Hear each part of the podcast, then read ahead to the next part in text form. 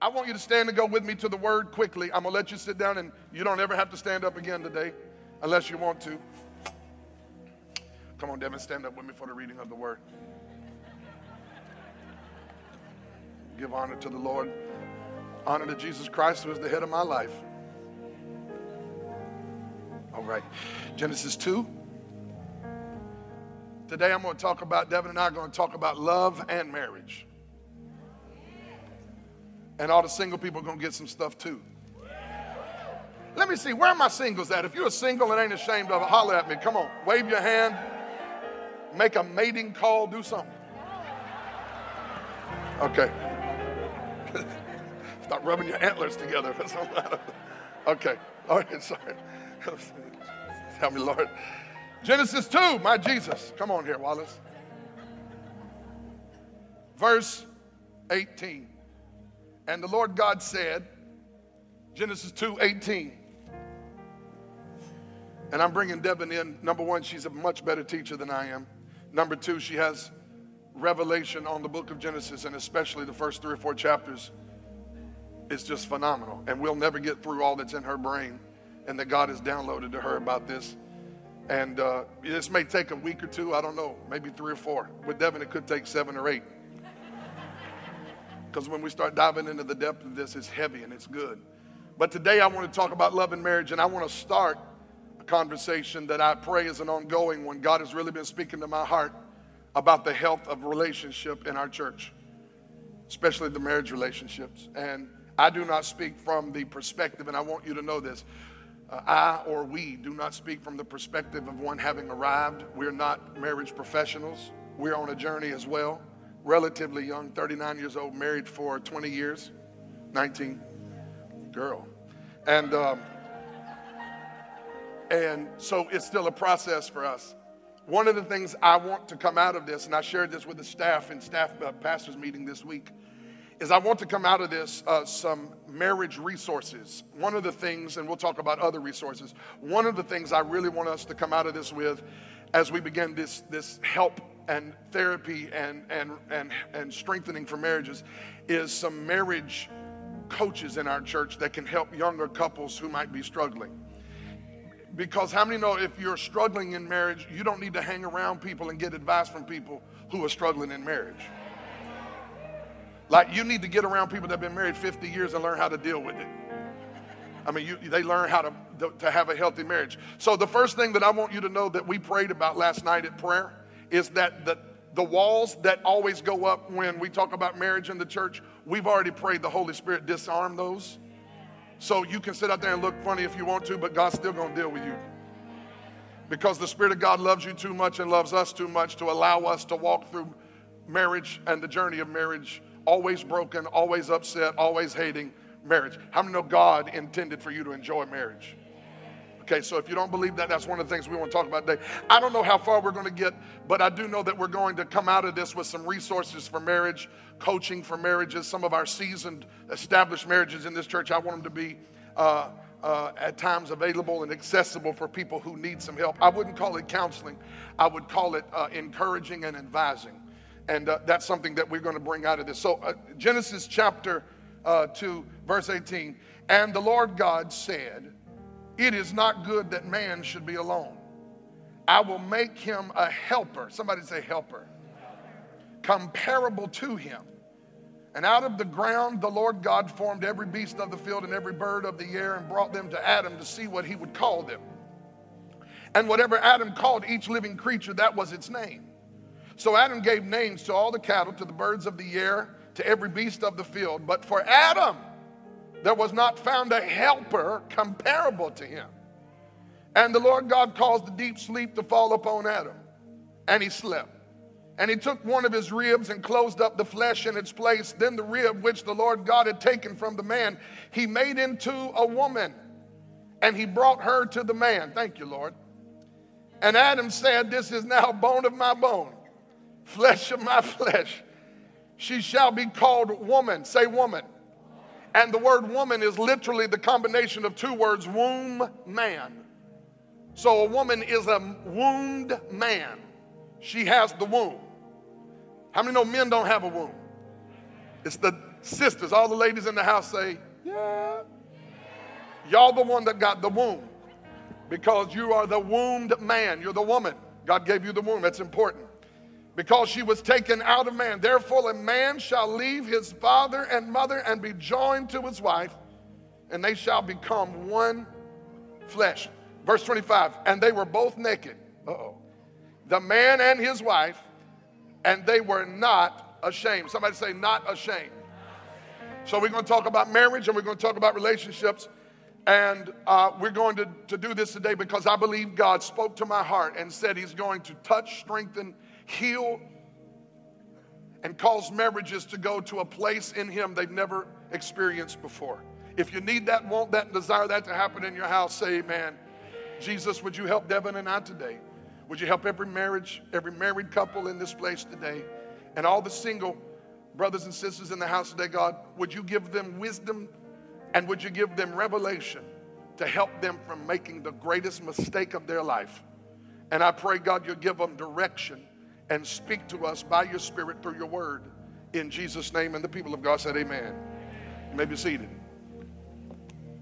Now, whatever we believe and teach about marriage, I believe it must flow from and lead back to the revelation of Christ and the church. Something happening right there. Yeah. Um, the creation of marriage, I believe, was threefold. How many know that marriage was not a societal evolution? It wasn't something that Adam thought about one day. It wasn't like Adam was like living and then he saw Eve and was like, oh, let, let's see how this will work out. How many know God created marriage? Marriage was God's idea, it was His creation, it was His invention. So, first of all, you need to recognize that marriage came from God. And I believe it came for three reasons. That was not one of them. No, it's not that. I'm telling y'all, this is supposed to be said today. And I'll throw that thing in the Tennessee River before it hinders what God wants to say today. Amen? Okay. Marriage was God's creation. And I, I believe He created marriage for three reasons. And you're just going to have to flow because I know you get these bombs and you just drop bombs on us. So I want you to, to let them rip whenever you see them and hear them in your heart, okay? Number one, God gave us marriage for, for companionship. Number two, to produce revelation of Christ and his love for the church. And number three, to operate in co dominion. Taking notes, and you need to take notes today and however long we talk about this. Number one, on the personal and relational level, God created marriage so that we would not be alone and so that we could have companionship on the personal and relational level. Number two, on the spiritual level, say spiritual level, marriage was created to produce and give revelation of Christ's love for the church. So, so in the Old Testament, the marriage of Adam and Eve in the Old Testament is used by the writers of the New Testament because they recognized that what happened in Eden between Adam and Eve was really a prophetic picture of what would happen in the future with Christ and the church. How many know that when the first Adam came, the first Adam in the garden, the Bible said God went into Adam's side, took a rib out, and from the side of Adam, he took a rib and created woman. In other words, woman was created out of the side of the first Adam. If you fast forward to the New Testament, hanging on the cross, the last Adam is hanging between heaven and earth. And the Roman soldier didn't understand the prophetic implication of stabbing him in the side with a spear. And when he stabbed him in the side with a spear, out of his side came water and blood. With the blood that came out of his side, he purchased the church. With the water that came out of his side, he washed and cleansed the church. See, what Adam did in the Old Testament with Eve in the Garden of Eden, what God did through Adam and Eve was give us a prophetic picture of what the church and Christ and their union and covenant would look like. I want you to understand that this is all about love and intimacy from creation to revelation. Look at this.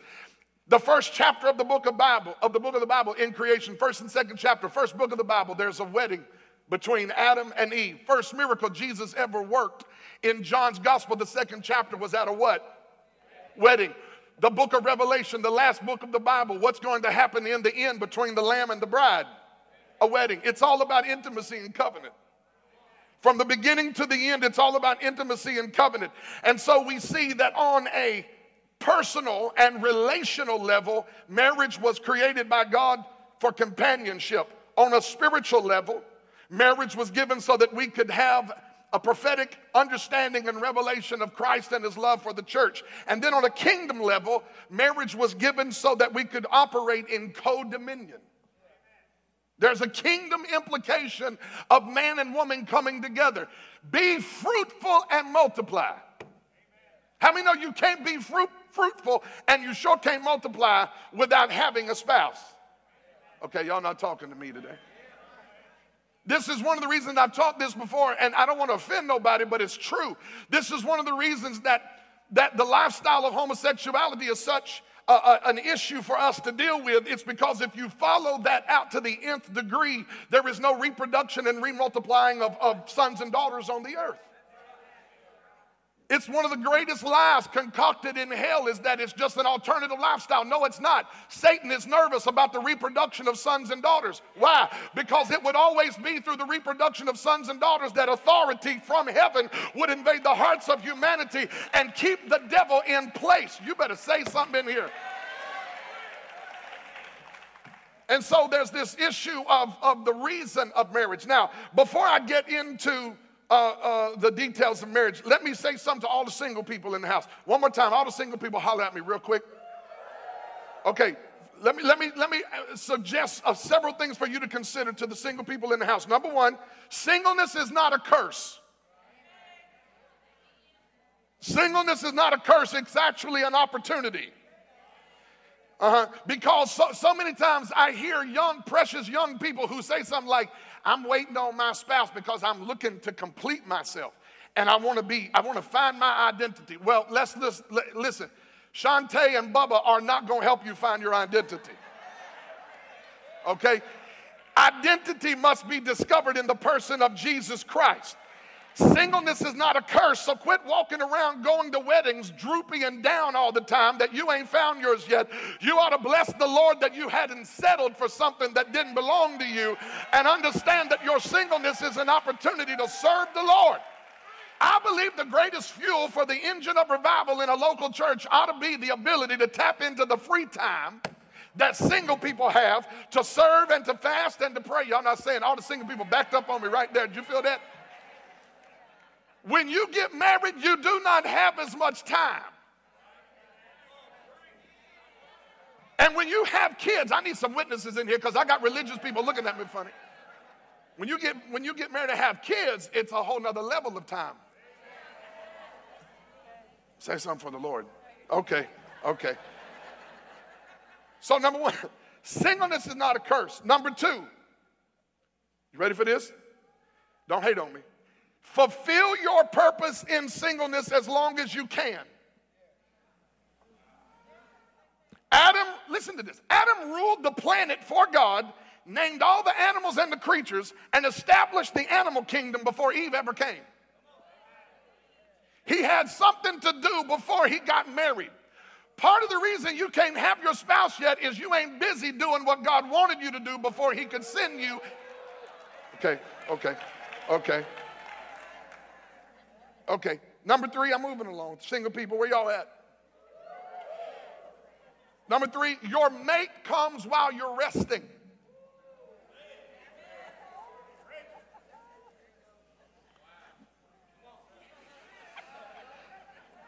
Selah.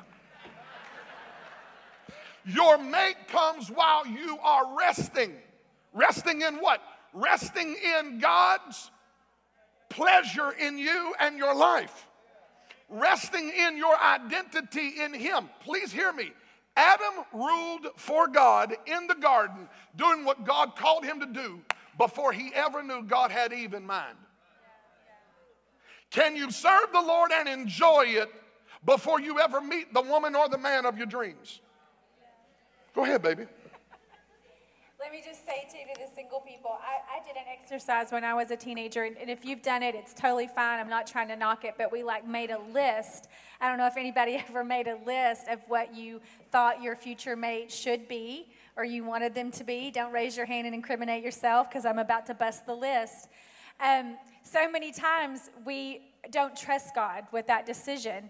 Um, and if we get look at the book of Genesis, um, I can't imagine what Eve would have turned out like if God had allowed him to help create her, but he didn't. If Adam had been awake and had been active in the process, we don't really know what Eve had would Lord turn out like. But in this story, we find out that God knows what we need more than we do. And He just put Adam on to sleep, and He made Eve according to His fashion, not Adam's fashion, and presented her as a gift. So just crumple your little list and say, God, I trust you. And I promise you, sometimes what you think you need, God knows you don't. And sometimes what you don't want, God knows it's exactly what you need. And you got to trust God to bring your mate to you. Is what that okay? To, what are you trying to say? no, no, no. It's, exact, it's exactly right. This is why it's just so good when she comes up and teaches this. Because the reality of it is this, family. How many know that sometimes your flesh wants something that your future don't need? Come on, touch your neighbor, tell him go to sleep. Do you know when Devin and I find this is true story? When Devin and I finally got together is when I let, I let go of it. And I don't mean like I let go of her. You could never forget her. Lord, she, she must be tired because she's been running through my mind all her life. so you could never, I could never forget her. But there come a time when I said, this is, uh, this is, it's not happening like I thought it was going to happen, and I'm just moving on. The problem is, God didn't want me to move on, and I didn't want to move on. I just wanted to make it happen in my time and my way. And something in me had to go to sleep until it was God's timing for us to come together. Amen? Go ahead, baby. Yeah, and let me just say something else, just prompted to say it. Even those that are married, or maybe you're already engaged or you're dating, uh, remember that God is the former, God is the creator.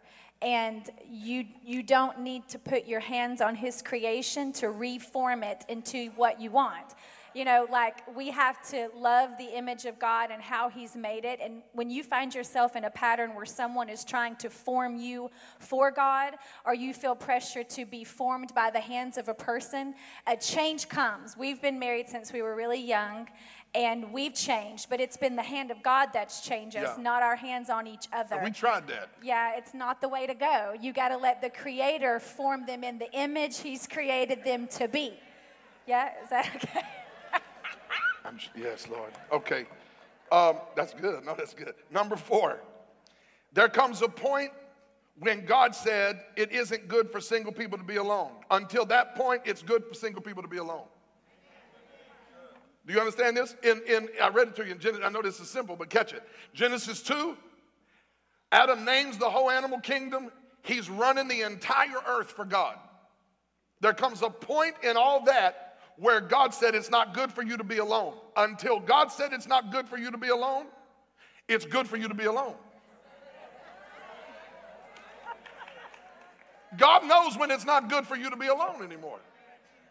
He'll come on, t- look at you every time. He'll let you know. And because some people in here need to hear that because they think it's not good to be alone. Until you can discover the purpose in singleness, you're not ready for togetherness. Number five, I'm done here. Single, where are the single people at? I'm getting a lot of echo and stuff over here. This is, I feel like there's some activity happening in the spirit over here. Um, number five, Adam lost a rib to have his wife. Marriage will cost you something.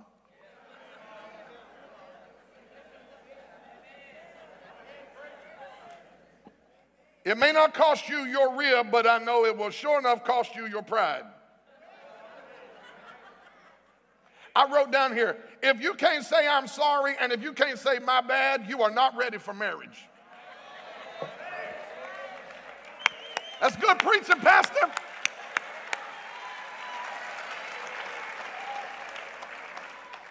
So, for many of us who didn't know that marriage cost us something, now we beginning to understand why marriage is so challenging sometimes. Because it often costs something we're not willing to pay. Marriage will always cost you something. For those who are single in here, know that before you get into it and take consideration of the cost marriage costs to make sure you're willing to pay it. For those who are married already and said, I, I wrote a check on my marriage day that my, with my mouth that my heart can't cash. You say, Pastor, what do I do if I'm in marriage now and I'm finding out I'm not willing to pay the price? Uh, let me help you understand. There is a revelation of God's love in this thing called marriage that you're struggling through that is going to be the greatest revelation of love that ever came to you, and it's going to come out of your greatest struggle. Go ahead, baby. Yeah, the greatest cost of, of marriage is pride, but it's also a wonderful gift. And when God said it was not good for a man to be alone, and, and that's a joke, but woman was the first solution to a problem, and we continue to be the solution to every problem. See here? the flesh. Sorry, it's just what God did. He had a problem and he thought woman. But um, what happens is we find that God is painting the picture of his bride and um, himself, and that it was never his purpose for us to accomplish very much alone. Um, there's a point you can be productive, but you'll never reach the full potential of who you're called to be alone. And that's why pride has to die. We get an independent spirit. We get an independent spirit and we think, well, I don't need him or I don't need her. I'm, I'm God's daughter. I'm God's son. I can do it all by myself. So and that is why God made marriage. It's just the same way in the church, even with your own ministry, your own calling. We want to get an independent spirit. We don't think we need the church. We don't think we need that. But God made us a body so we would work together. We see that in the book of Genesis. So the first thing that has to die is that independence. And we have to realize our destinies are tied together. We actually need each other to accomplish what's in our heart. And we as a church, we actually need each other to accomplish what's in our heart. That's so good, baby. So good. That's so good. Okay. So there's no real, um, like, I struggled with how to present what I felt in my heart because it comes from a different, sort of uh, several different streams. I, I feel like one reason Satan attacks marriage is because it is the express purpose, plan, and revelation of God and His love and His idea of, of man and woman operating in co dominion as kings and priests of the Lord on the planet. Satan hates when couples come together and, and operate in unity and love. It is why a number of precious people in this room are struggling in your marriage. It is not because he's type A and you're type B. It is because Satan seeks to exploit the differences, he seeks to exploit the failures and the weaknesses of each of you. If you hear this message today and you think, oh, thank God, oh, oh praise God, Bishop and Lady are talking to him. like you already missed what we said. and if you're sitting there talking about, oh, he's going to get her, praise the Lord. Today they're going to help her out. We're talking to y'all. Because the fact of the matter is, both of y'all bring something to the table and have certain things you need to get off the table. And so, what we want to do, and I can tell you that by experience, because there was a season in our life, and I was a very, you have to know this about me. I know some of y'all think I'm still churchy, but I was real churchy and very religious. When I, girl, when we first started in marriage, I got married the day I turned 20. She was still 19, okay? I was preaching 270 times a year when we got married. I was a full time evangelist, and she'll tell you this. Our first date was at a revival. I didn't even hardly know her. We're driving to preach. It's our first date. And I look over her and I'm like, I don't know what you're going to do, but I'm fixing to turn the music up and praying the Holy Ghost because I'm getting ready to preach. And she was like, What? So our first date, I'm holding her hand, and I don't even know her daddy's name yet. And I'm like, hold around my shandedibios, and she's over there.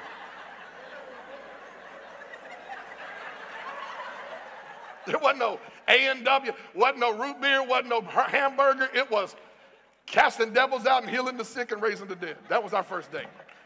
And when we, we got married, when we first got married, the first revival we ever went to, I'll never forget this. You have to know, Devin is so not churchy and religious like I was.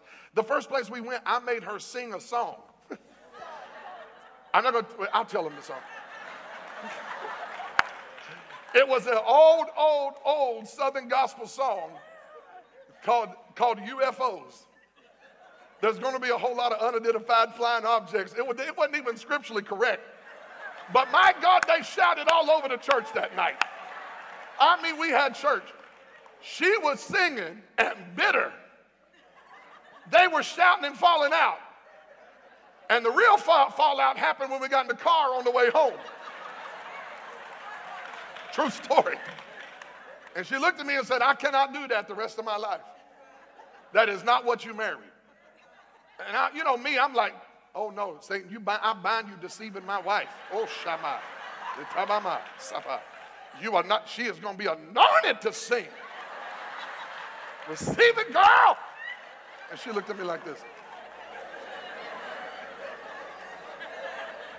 So my point on it is this. Where were we at? My God, I got off the. This, hold on. This is good. This is good. Ah. Oh, yes. Marriage came from God. Marriage came from God. Okay. So, all these different streams that attack marriage, all these different streams of attack come, and it's subtle. It's not like the enemy knocks on the door of your house and say, "Hey, I came in to wreck your marriage and divide your family."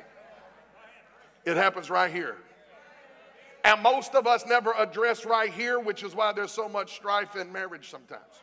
So I want to give you, if we can get to them today. Uh, yeah, we got a few minutes. Number one, th- this isn't like a, a, narrative sermon. This is more what we would call. Uh, uh, this is topical okay so there's different kind of sermons there are narrative sermons where you take a text and you preach the text as it's written in the bible there are other messages like topical sermons where you take a topic and you address things topically that are all over the word. That's what this is. The first thing I want to encourage you to do, some of you are struggling in this house in marriage. Some of you watching by online, uh, by live stream, you may be struggling in marriage. Some single people in here need to write this down and file it.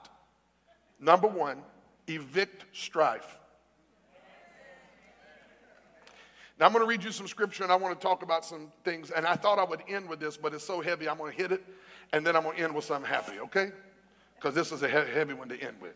All right, James 3. Go to the Bible, go to your Bible, go to James 3, and then go to uh, Ephesians chapter 4. Can you go to those two places, please? Okay. James 3, verses uh, 14 through 16, and then Ephesians 4, 26. Okay, so we're going to go to those two places. Let's look at this. Look at your neighbor, tell them, evict strife. If your spouse is the one that you just said that to and there's strife, you felt strife come up in you right when I told you to say it, right? Evict strife. James 3:14, but if you have bitter envy and self-seeking in your heart, do not boast and lie against the truth. This wisdom does not descend from above, but is earthly, sensual, and demonic. Verse 16, look at this, don't miss this. I'm going to put two scriptures together, and I hope to, to give you a revelation of something that I pray will bless your life. For where it say where, where, where is a, a word to describe a location. So it could be anywhere. It could be in a local church, but how many know it could be in your bedroom? It could be in your car, it could be on your job, it could be at your house, wherever envy and strife are, or self seeking. One translation, New King James says self seeking, King James says strife. Uh, where envy and strife exist, confusion, and every evil thing? You, you, you, you mean you can get to every evil thing simply by opening the door of envy and strife? Now, go, let me put line upon line, precept on precept. Go to Ephesians 4. Baby, if you got something, let, let it go. We got to hear it. Uh, let, let me go back while you're turning to Ephesians 4. Listen to the Passion Translation rendering of James 3. Wherever jealousy and selfishness are uncovered, you will find many troubles and every kind of meanness. Mean. You ever said that to your spouse? You're so mean. Mm-hmm. Have you ever felt like the kids in the house were all mean?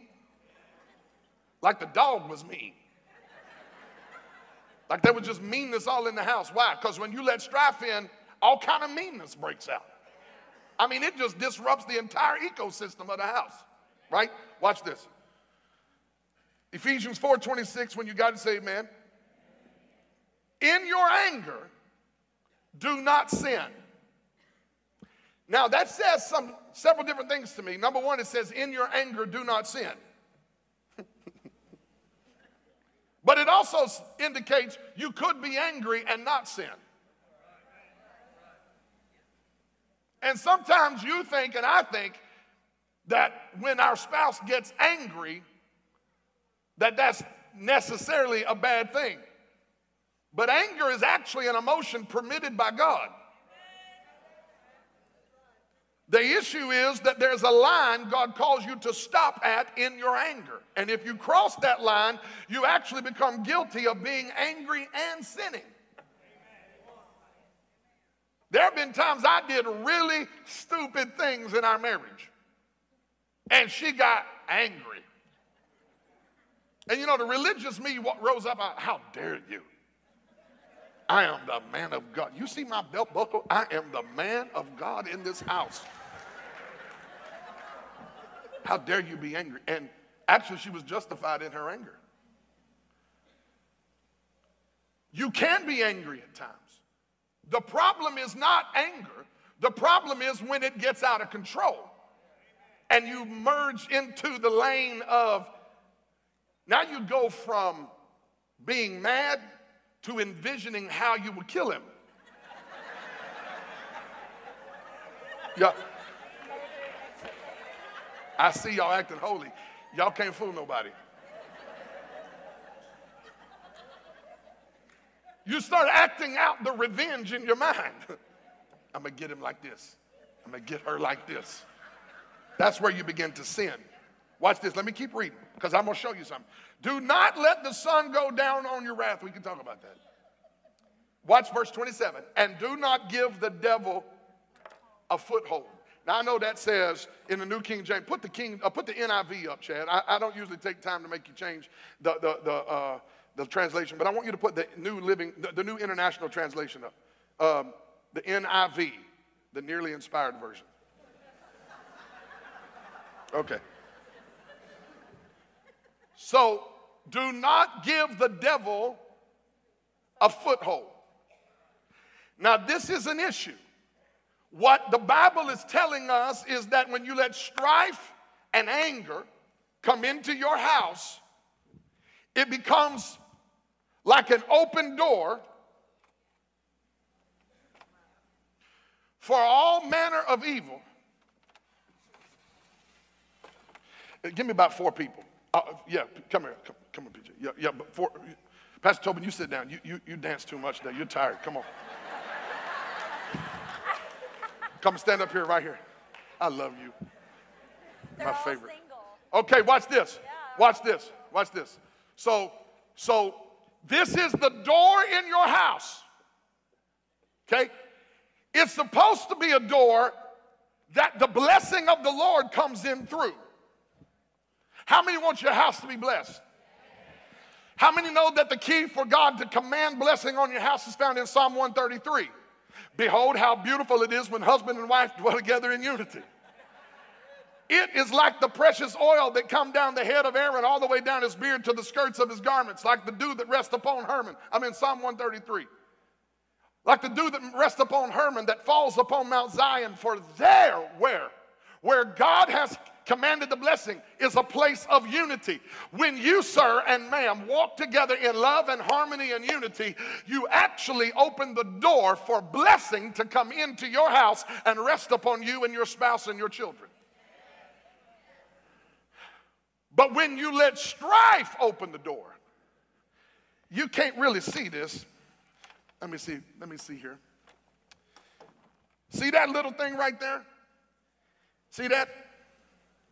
It's called a foothold. It's like a doorstop. Strife is that little kickstop on the door that keeps the door open for the enemy to bring in jealousy, depression, sickness, anger, and revenge. Give me some more people. I got some more sins. Come on. Come on. Come on. And then, and then what happens is, Tim, you coming up here all swollen stuff. Come on. And then what happens is the kids don't want to go to church, live right, do good in school. And then you, you open up the door and, and, and nobody talking, nobody loving. It's just this, this atmosphere of, of, of, of, of anger and rage. Rage, that's who you are, you rage. and you would think, you would think you would think, no, no, no, come back around this side, sweet girl. Yeah, yeah, yeah. You would think after the first indication that anger and rage and pain came into your house and started wreaking havoc, you would think that somebody would shut the door and be like, oh no, devil. Where are the women at in here, the mama bears and like, oh no, devil. You're not going to destroy my marriage or my family or my kids, my mama and them, none of us. You would think somebody would shut the door on the devil.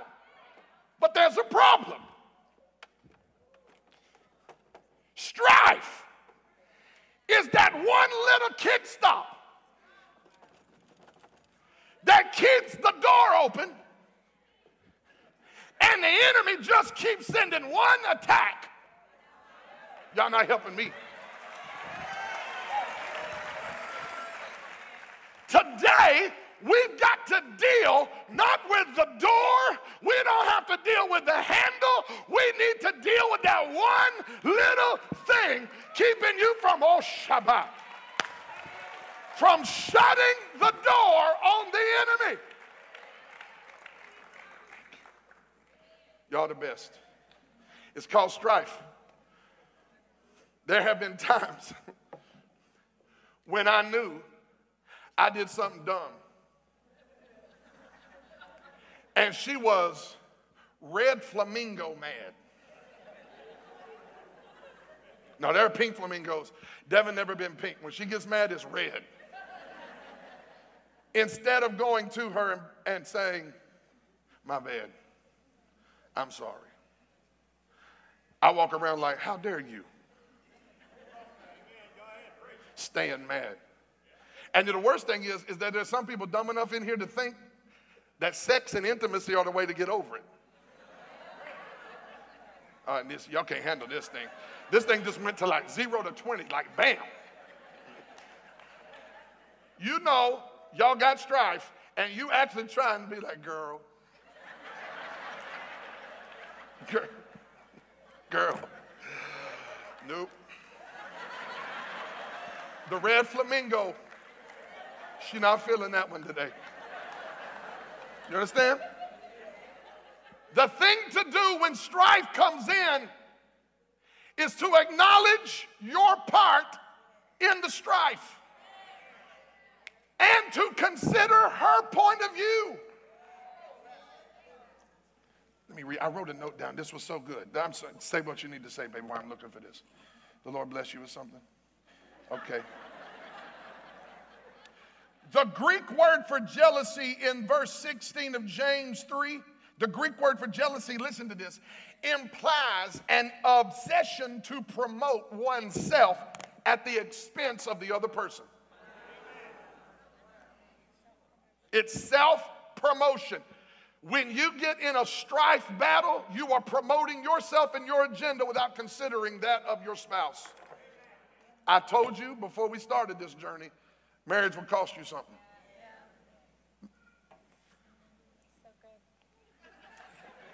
Well, when the word says for the sun not to go down on your anger, this is a really interesting scripture for those of you that are like Bible nerds like me and you like to just really dive into the word. God's super smart.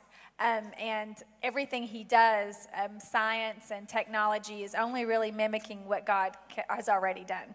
Um, and one of these things is, is with this scripture. Um, psychology actually proves the thoughts you think before you go to sleep actually stick with you when you wake up the next day. Wow. They're the most prevalent thoughts in your mind. It's why child prodigies who are movie stars and they can't read, they read their lines at bedtime. That's how child movie stars learn to memorize their lines.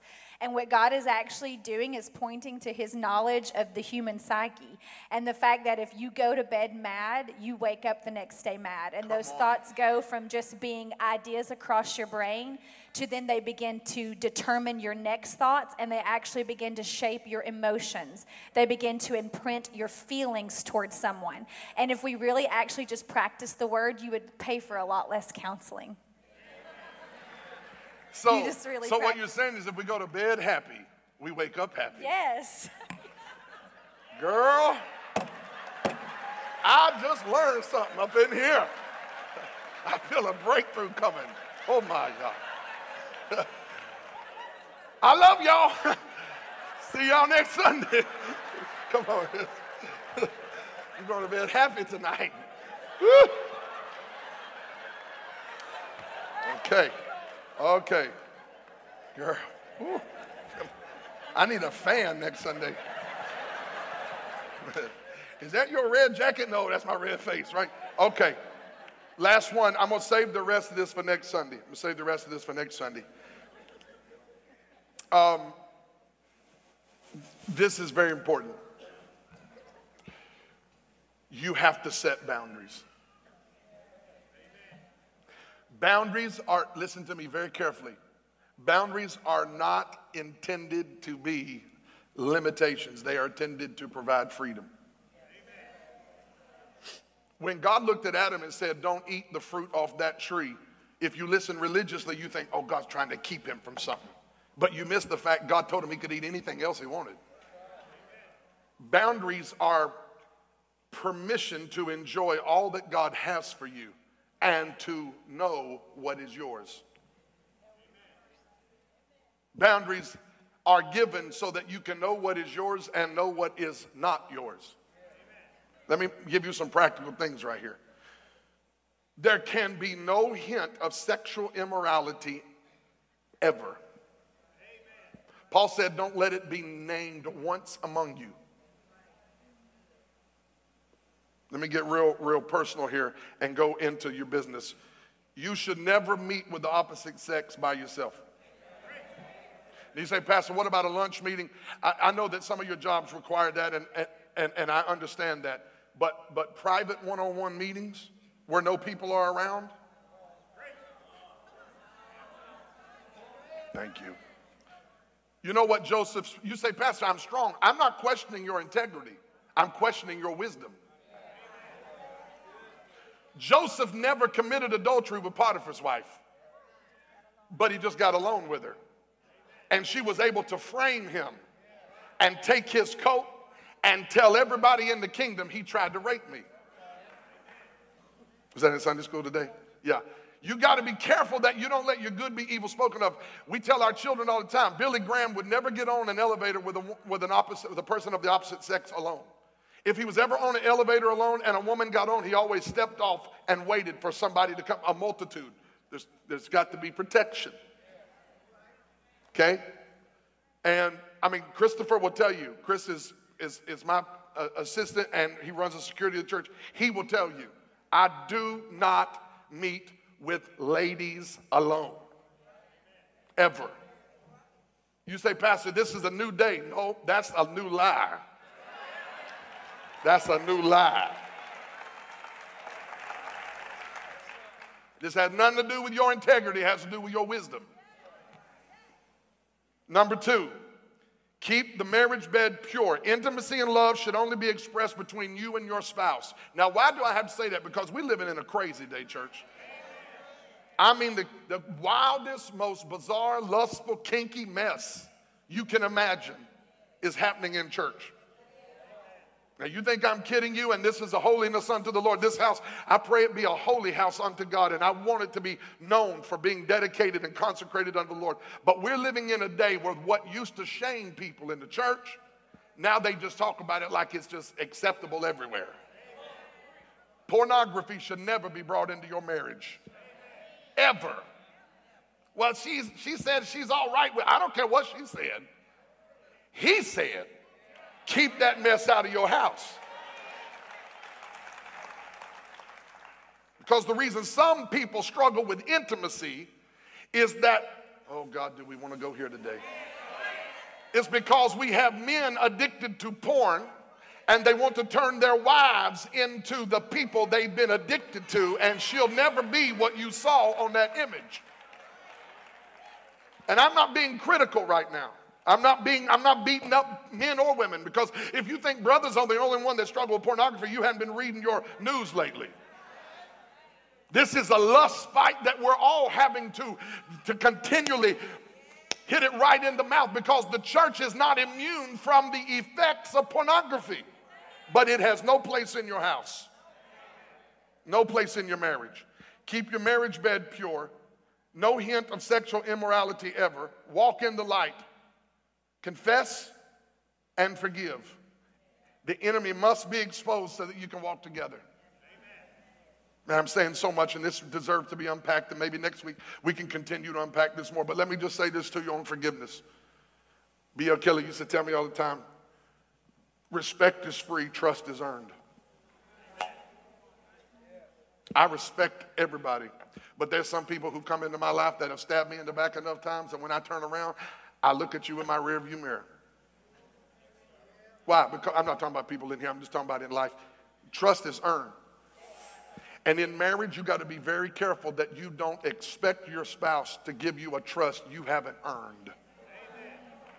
So, how do I earn trust? Transparency. If you're always hiding something, no wonder she can't trust you or he can't trust you. Okay?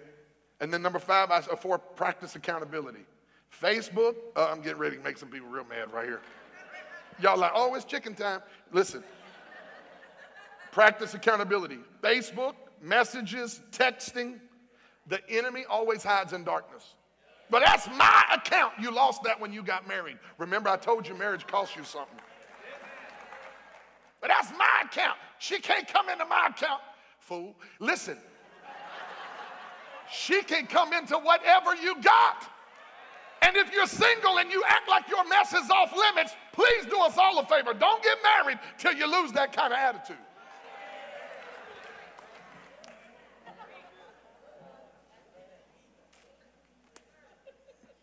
Because one of the things that keeps you from doing something really stupid, not only the Holy Spirit working on your heart, but the fact that accountability is in place.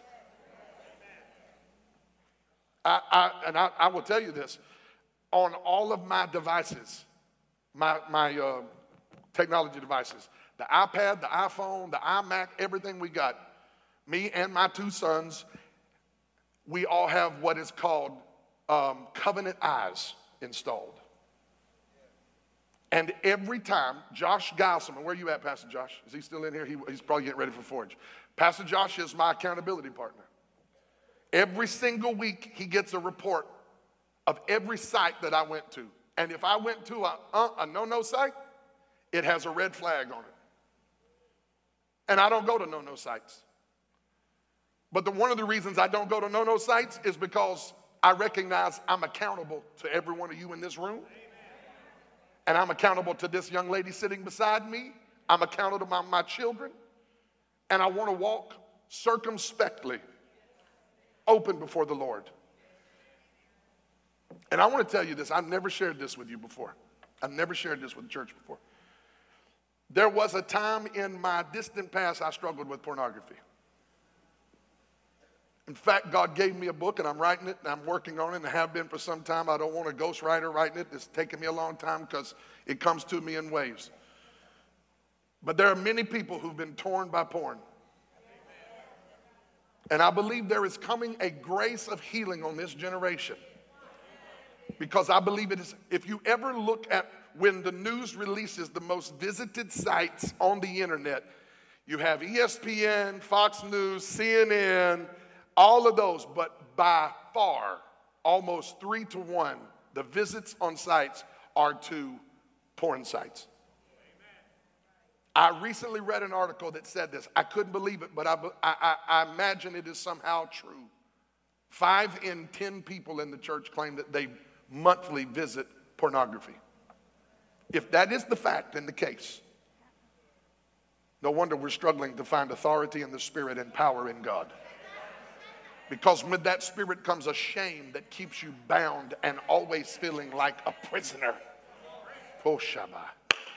I want us to declare war on impurity in our generation. And to do it not only by staying in the altar until God changes us, but even having accountability mechanisms and measures in our life so that we know there is a council, there is a community, there are people who care about us. And I want to tell you right now, some of you are living in bondage to that. There is, I want to tell you, there is no shame, but there is a mandate for you to come to the truth and to come out of that. And I want to go as far, I feel like God is just nudging me to say this. Some of you, it happened because of something that happened very early in your life, and a door got opened in your heart to something you should have never seen before. I want to tell you today, God can reach down and lay his hand on that place and that wound in your heart and heal you and set you free from that. Anything you want to say? I want to pray for you today. I'm going to, I'm going to be done uh, for today. We, we will. I think that's the right place to stop right now. I, I want to pray for two groups of people. And one, I don't, I don't want to bring any shame, so I'm not going to say if you're struggling with pornography, come to the altar because that that can at times, and at times and moments it's right to do that. And other times, in a moment like this, I'm not sure that's the most pastorally wise thing for me to do. There are people in this room that can testify God can free you from pornography. And I want you to know that it is not normal. Don't accept the lie that this is just who I am. You were created in the image of God. You were giving the promise of dominion and authority. Nothing should have dominion over you. You are called to have dominion over it. And the wound and the open door that some of you experienced even as an early child that impressed your mind in ways that it was not intended by God. That's why Devin and I try to be so careful. And we've not always succeeded in our kids not being uh, exposed and vulnerable to things that we were like, close your eyes, close your eyes, you can't see that. Why? Because if they see it as a child, how many know you can't get that image back out of their mind? So we have to be careful. God can heal that. Second thing I want to pray for today are married couples in this place who need to evict strife. Marriage was given by God, it was intended for you both to enjoy.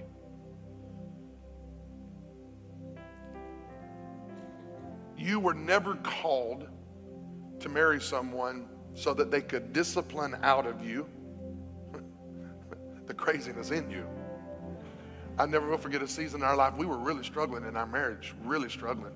And I looked at her and she said something. It cut me to the heart. I don't even remember what it was. She, but when she cut you, she could, I'm talking cut. I looked at her one day. I said, you know what? I am so sick of feeling like I married my thorn in the flesh. And she didn't know what to say. And I thought for 30 seconds, boom!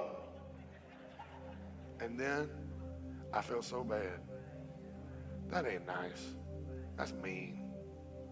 Because I'm going to tell you right now, all this in here and all that happens in this community and all that happens on this property and all that happens with our sons and daughters and our kids and the administration of this church, it would fall apart without her. It would fall apart without her. True story. True story. My gift is is preaching the gospel and being a visionary leader. I am not a great administrator. I am not a great details person. I'm not A, B, C, D. And, and I love kids, but there are times I'm like, okay, it's time to go. see, see y'all next week. Devin has a gift. She really feels like kids are an arrow that can be sharpened and formed, and she just pours her life into that. She poured her life and pours her life into our four and to many other students and leaders and kids in this church, in this community. And I often, when the enemy tries to come in and say, you know, you know, Kevin, you can do this. There have been times the enemy tried to say, you know, I mean, know the enemy will talk to you sometimes.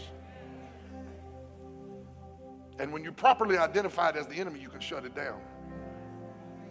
But there are times you think, man, are, are, are, we right? I mean, there have been seasons in our life where I thought, are we really right for each other? We're so different. And it's the differences that remind us of why God put us together. Because she is a powerful preacher, but if she would have been a visionary leader and always, you know, saying, We're going somewhere, we do it, and no details, we would have seven people in our church. Because she helps get the job done. It's a help meet. And I want to pray for you because some of you, you're letting strife and pride ruin your marriage. You say, Pastor, I wanted to go deeper. We need more principles. You need to get rid of strife today. Next Sunday, we'll give you some principles. Go home and kick it out of your house. It's a doorstop that's keeping the door open, and every evil work is allowed to come in. Stop rebuking the enemy you sent an invitation to. You sent him an invitation. You, you, you, you rang the bell. We in strife. Y'all come on, attack. You can't rebuke the enemy you invited. You say, Pastor, my marriage has been a wreck 20 years. Listen, I'm going to pray that the last 20 years are so good you forget about the first 20. Because here's what we believe we believe God can touch and heal any marriage. Lord, First of all, God, I just uh, sincerely thank you for Devin. And the times, Lord, that I get frustrated, the times in our marriage when we forget how blessed we are. Forgive us for those times. Let us be reminded of the, the fact that he that finds a wife finds a good thing. Thank you for my good thing, Lord. And I pray for marriages today, God. Devin and I both pray for people who are living with strife in their house. This rage, this, this jealous envy, this boiling bitterness, this boiling frustration, always uptight, always on edge. It's an invitation to our enemy to bring ever evil work in. And today, I pray that the foothold, the doorstop, would just be removed let humility and forgiveness prevail in the mighty name of Jesus. The second thing, Lord, I pray for today are our brothers and sisters in this room who are struggling with pornography. Impurity has come into their house, impurity has come into their life.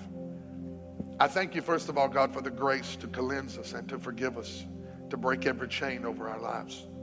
If the Son makes us free, we're free indeed. I pray now that sweet conviction, yet holy conviction, would come. That you would just begin to put your finger on these places in us that you are wanting more for us and from us. Lord, on, I hear the Lord saying this for those who will just come to God today and ask Him to cleanse you and forgive you and you've got that person in your life that you can tell anything to that you trust. Don't cast, listen, listen to me carefully while your head's about and eyes are closed. Do not go telling everybody your struggle. Don't cast your pearl before swine. There are people who would take that information and use it against you to harm you with. Find the person, a godly man or woman in your life, someone that you trust, that you know loves you. And after you have asked God to cleanse you and forgive you, go Go to that person that you can trust to cover you. Confess your faults one to another. And I just pray for the church today, the body of Christ, that we would come into an accountability, God. That there would be an accountability in our lives. That we would not run from it or hide from it, that we wouldn't seek to keep our things private and secretive and separate. Let us live, Lord God, transparently, openly, and with unhiddenness in our hearts. I want everyone to stand today, please.